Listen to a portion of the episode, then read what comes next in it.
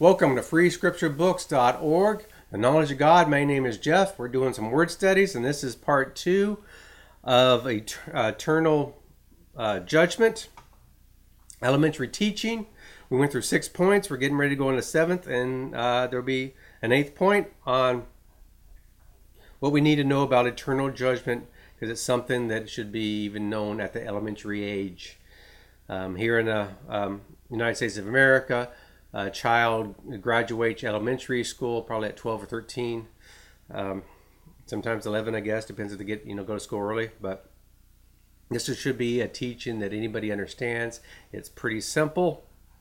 Uh, many judgments of god are not simple but the eternal life god wanted to make sure that it was very simple to us. So let's continue. John uh, chapter 13 verses 5 through 11 i'm going to read one thing then i'm going to read the whole thing he says, If I do not wash you, you have no part with me. If I do not wash you, you have no part with me. So let's find out where that sentence is. Then he poured water into the basin and began to wash the disciples' feet and to wipe them with the towel which he had girded. So when he came to Simon Peter, he said to him, Lord, do you wash my feet? And Jesus answered and said to him, What what I do you do not realize now, but you will understand hereafter. But Peter said to him, Never shall you wash my feet. And Jesus answered him, if I do not wash you, you have no part with me. And Simon Peter said to him, Lord, then wash not only my feet, but also my hands and my head. And Jesus said to him, He who has bathed needs only to wash his feet, but is completely clean. And you are clean, but not all of you. For he knew the one who was betraying him. For this reason he said, Not all of you are clean. Now, this is very important because we're talking about eternal life, elementary teaching, and the only sin that the cross does not cover is denying Jesus in front of men. So, how does this take part in denying Jesus? We know that Peter denied Jesus later on after this happened. You know, when the cock crowed three times, he denied, or a cock crowed once, and Peter denied him Jesus three times. But how is this denying Jesus? Well, Jesus was going to wash, did wash the feet of, of the disciples. And Peter says, No way, you're not going to wash my feet. And then, and then Jesus said, if, if I don't wash you, then you have no part of me. Then, then, then Peter went all the way to the other side. Well, then wash my hands and my head too. Now, why did he say wash my hands and my head too? Why not wash my whole body? Why not just give me a, bow, a, a, a bath everywhere? Why did he say the hands and the head too? Well, if you remember all the way back to Passover, um, with Moses, you know, and talking to Pharaoh, let my people go. And and then Moses told all the Israelites to go ahead and uh, kill the, uh, the the lamb and put the blood on the doorpost, uh, on the top and on the sides. Well, look at this. When you raise up your hands, you know Jesus on that cross, you know had that crown of thorns on his head, right? And, you know the blood's on the doorpost. Jesus is the way. He is the door. There is no other way to the Father but through Him on here. Then on the sides, he also had pierced hands, and then of course on the cross he had pierced, you know, pierced uh, feet too. But but so so so Peter is going to say, "I'm going to go ahead and wash my hands and wash my head too." If you're long wash me, he says you don't need to do that. You're already you're already made clean from the top down. But but uh, so the blood of Jesus has already been applied to the doorpost of our heads and our hands. The blood of Jesus applied to our feet as we allow Him to change our sinful ways. Now, why would Jesus wash His feet? Because I mean, I mean, back then they walk in sandals, so they walk in all kinds of dirt and mud and things I don't even want to mention. And so, but we are too. We're always walking, you know, different direction. We're always walking into something we shouldn't walk into, rather be ignorance or deliberate. We walk into things and we need to be washed. We need to have our, well, we find out in scripture all the time to make you know make narrow and straight paths. We talk about walking narrow and straight paths, talking about making your path right so you can so that you can uh, walk it and not fall or not stumble. Watch out for those stumbling blocks. It tells that we should run and not grow weary. We should walk and not faint. So it's very important. Our feet, beautiful are the feet of those who call and preach the gospel. So our feet need to be helped because many times we're ignorant or or one thing or another, and we end up doing things we don't mean to do, didn't intend to do. You know, our heart is right. You know, we, we love Jesus. We, we you know, but you know, we just do things we shouldn't do. No man is without sin. If any man says without sin, he's a liar. Scripture talks about. Uh, John in one of his uh, smaller books. So the blood of Jesus applied to our feet as we allow Him to change our sinful ways. So we got to allow um, God to cleanse us. We got to allow Him to straighten out our life. We got to allow Him to get sin out of our life. It doesn't happen the day we, you know, we born again. The day we get, become ah, become born again, we get a new spirit. But we begin renewing of the soul, and we begin disciplining our bodies. Jesus was calling us to be disciples. Disciples come from the word discipline. So He wants us to be disciplined. We want to discipline this body. And so that's what Jesus is doing is washing our feet so we can be disciplined. Because I mean, if if if you know if you got a bondage or some kind of habitual sin in your life, I mean, if your foot is crooked, if your foot is dirty, you're going to go off. You're going to go off kilter all the time and find it falling into the ditch. But God, you know, wants to wash our feet so our feet are not crooked, our feet are clean, so we continue down the path that the Lord has laid up for us. But it's very difficult to stay on a path that our feet are not staying on. A repentance is not a simple change of mind, but and that's been taught a lot. Repentance just means changing your mind, and that that is one of the beginning things because because if you don't change your mind, then you're not going to go any further than that. But repentance is more than changing your mind, but also a change of direction away from a life of sin to a life in Christ. So when we become born again and receive that that eternal life, then it means not only changing our mind, but changing our direction. It means no longer are we serving ourselves, no longer are we going to go after our own will, our own will be done, but now we turn in 180 degrees and go in the way of Jesus and asking God, what is let your will be done in my life. Whatever you say, go. If you say stay, I say, you know, I stay. If you say go, I say go. If my plan is different than you, then I then I throw down my plan and I seek your plan. I no longer seek my kingdom, but I seek first your kingdom. So repentance is not a simple change of mind, but also a change of direction. We've got to change direction, and that's why he's washing their feet, so they can change direction away from a life of sin to a life in Christ. A clean heart will allow Jesus to direct our paths. You know, Jesus said, Some of you are, so I don't need to wash your whole body because you're already clean, except for one of you. He's talking about Judas, who had an unclean heart. So they had clean hearts. So you may have a pure heart, but once you have a pure heart, he's got to also clean your feet so you can uh, walk down the path that Jesus uh, walks down. An unclean heart will never change our path, no matter how clean our feet become. A lot of people have a religious system where they where they look good on the outside, but they're full of bitterness, full of hate, full of envy, full of strife, and all kinds of things. And so, an unclean heart will never change our path, like it didn't change Judas's path. He was with Jesus for three and a half years, and his dirty feet even though it was clean during this time, still walked into and down the path of Satan rather than the path of the Lord Jesus. Only Jesus can purify a heart.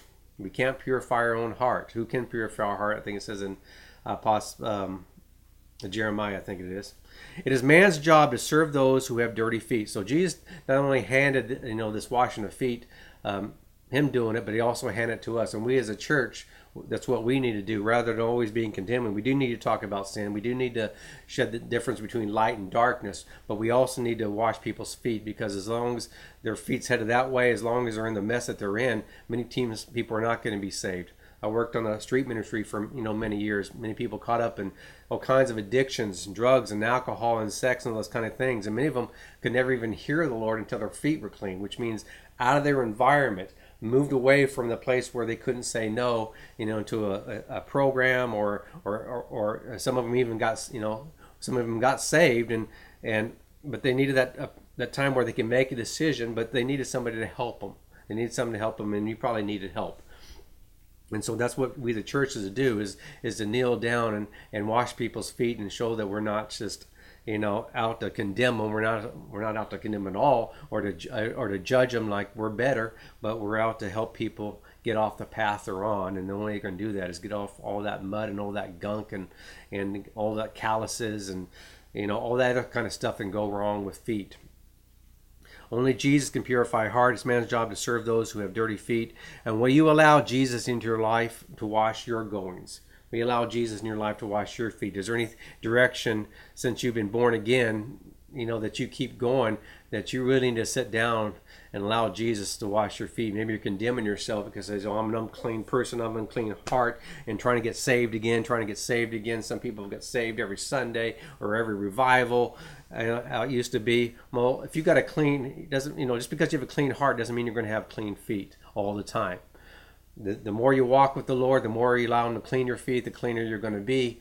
But especially when you start out, some of you are, you know, and like me, was very dirty you know, I didn't get my feet cleaned in one setting. Okay, you know, it's taken taken years, and now uh, you know two decades, and he's still cleansing my feet of some things that are causing me to walk astray, or walk awry, or or trip up, or stumbling blocks, or getting too tired. I mean, if you got a whole bunch of mud stuck on your feet, and the mud is pulling you down, and suction's got you, and you can't walk the ways of the Lord, that's why He wants to wash our feet so we can walk with Him. So so if we do not allow him to wash our feet, we can be uh, denying him, not in word, and we still calling him Jesus, we're still calling him Lord, we can still call him Savior. But if we do not allow him to wash us, wash that sin away from us, wash those habitual sins, those habits away from us, if I do not wash you, you have no part with me. And what no part what mean no part with Jesus? I mean, how are you going to go to heaven without having a part with him? So let's go to point eight. Uh, John chapter 21. I'm going to read the end and go back to the beginning again. Do you love me? And, and he said to him, Lord, you know all things. You know that I love you. Jesus him, then tend my sheep. So this is after Peter denies Jesus three times. Jesus raised from the dead, and uh, he confronts Peter on his denial, but he confronts him in a very loving manner. He didn't confront Peter and like, see, I told you so. I told you you're going to deny me. You don't love me at all. You know, you know, how we'd handle it. But instead, uh, Jesus was very long suffering, like his father, like our father. So, so when they finished breakfast, Jesus said to Simon Peter, Simon, son of John, do you love me more than these? He said to him, Yes, Lord, you know that I love you. He said to him, Then tend my lambs. He said to him a second time, Simon, son of John, do you love me? He said to him, Yes, Lord, you know that I love you. He said to him, Shepherd my sheep. He said to him a third time, Simon, son of John, do you love me? And Peter was grieved because he said the third time, Do you love me? And he said to him, Lord, you know all things. You know that I love you. And Jesus said to him, Then tend my sheep. And when you get down to the Greek, you find out the last one is I have an affection for you. And affection is not quite as love. The first two couple times he's talking about love, but Peter had to learn that maybe his love was as strong as he thought it was. I mean, when you deny somebody, walk away from somebody, you find out your love is not as strong as it was. You may have a little affection for it. And in fact, I'm talking to somebody whose whose husband just cheated on on a wife of ten years. Yeah, you know, and, and he's coming back says, "I love you." Well, he probably does have an affection for you, but but that love wasn't there. And so the same thing here. If you want your marriage restored, same thing here is instead of going after him and and, and, and uh, nailing him you know, for, for his sin. There's going to be a lot of time to, for repair both on your heart and his heart.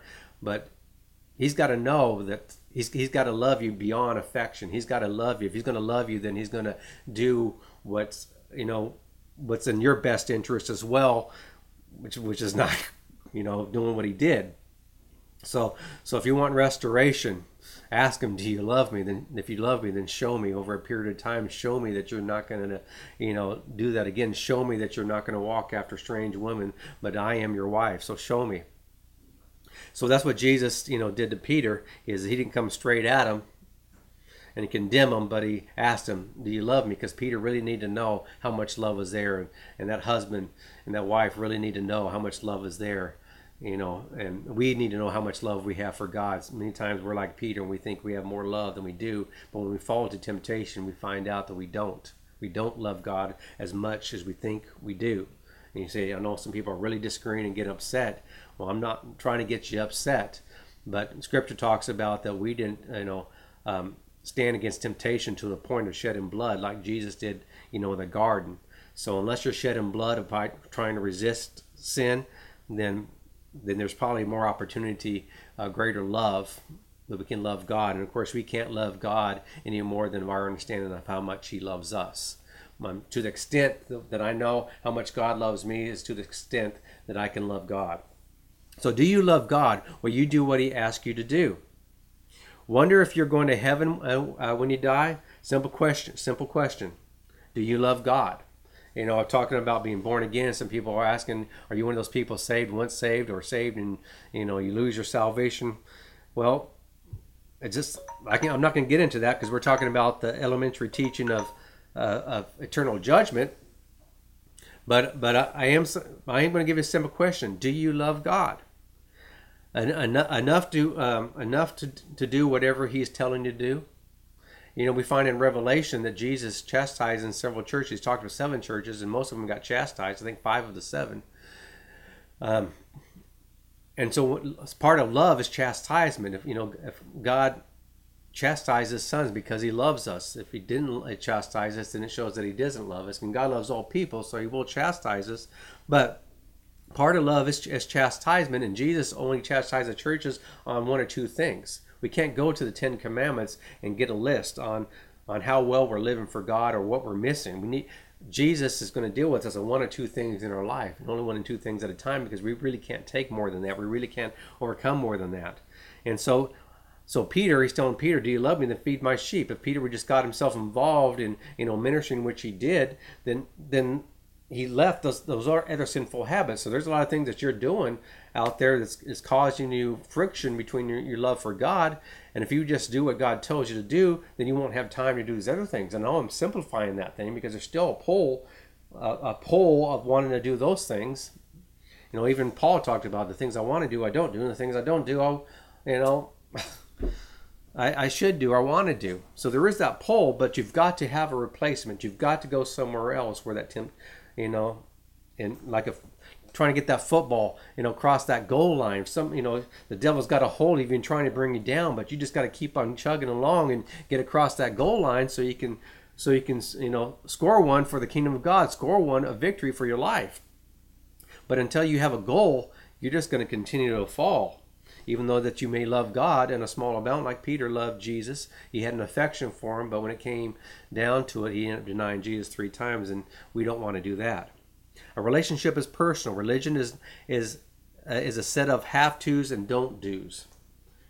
A relationship is personal. You know, when you come to Jesus, like, and when he talked to the Church of Revelation, He's going to talk to you the same way. There's one or two things He's dealing with you. He may not be dealing with what He's dealing with your friends. He may not be dealing with what's going on over here, but He's dealing with you on one or two things.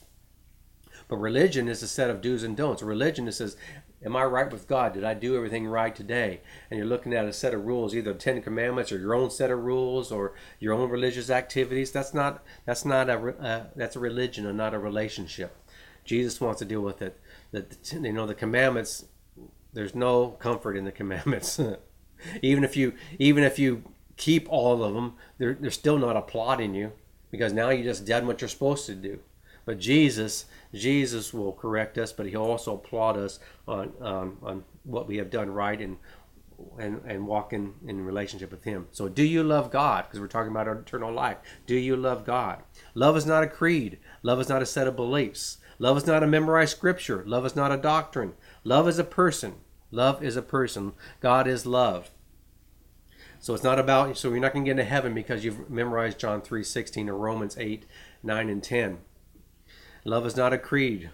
It's not a set of beliefs. So you got your faith statement. It's not those kind of things. Love as you love God. God, I know God will know us. So love is a person. Forget about what you're doing right or, or doing wrong. Do you love God?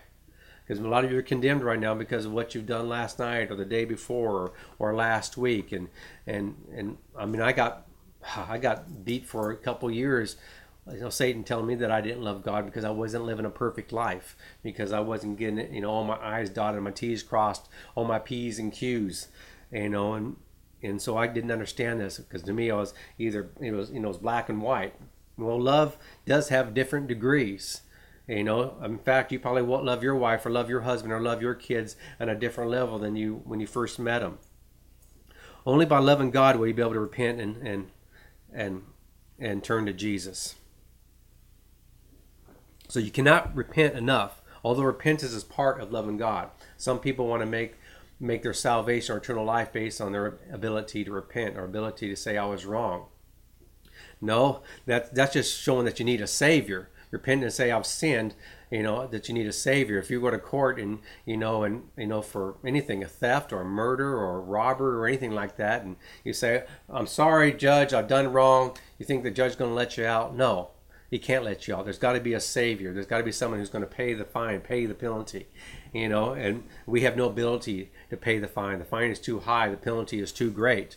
And so we've got to our repentance shows us that we our need for a savior where we're saved 100% completely fully on our trust in the lord jesus.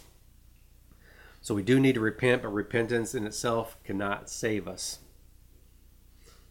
Okay you cannot pray enough although prayer is part of loving god. Some people uh, give themselves to religious activities and, you know thinking if i pray enough if i read the bible enough if i do this enough go to church enough then god is going to love me more or god's going to accept me more you cannot do good enough, although doing good is part of loving God. No, no matter how much charity or how much mercy you give, it's still only in Jesus Christ. We still have got to turn to Him. We can't turn to our own works, our own abilities. We can't make up for what we did wrong yesterday. We're still guilty for what we done wrong yesterday. When we look to Jesus, all what we did yesterday is wiped out under the blood of Jesus. Do you, do you love God simply because He first loved you, even when you were deep in sin? God says he, he loves us even we you know when we're in sin, even we didn't know his name. You won't love God if you think you have to work for it. You won't love God if you think you have to work for it. And there's a whole lot of people trying to work for eternal life. And a whole lot of people are upset with God. Many people won't even acknowledge that because, you know, to be angry with God, oh, that's horrible. And you don't want to be angry with God because He's the only one that can save you. But but God has had people angry with Him, and I've been angry with Him, and God's been able to handle it. But when we repent and, and, and come to Him, but if we don't, you know, but we won't love God if we have to if we think we have to work for it. We're always going to think God's a hard person, like the parables of the minas and talents. God, I tried and tried, but you're you're demanding too much out of me. God, this is too hard. I cannot do this. Well, you're not going to love God if you think salvation is work. You're not going to love God if you think walking away from sin is work. You're not going to love God if you think, "Oh, what have I done wrong now? I'm never going to get there." You are a you know you are a new creation in Christ Jesus. Those who receive Jesus Christ, you're saved by grace through faith and not of yourself. You're not by works. You can't make a better you. You can't be a 2.0. You can only put your trust and faith in Lord Jesus. And by putting your faith in Lord Jesus, He's the one that shapes you. He's the one that molds you. He's the one that cuts away the dross. He's the one that puts you in the place that you should be. We cannot do it. Eternal life, eternal life is a free gift of God. God bless you.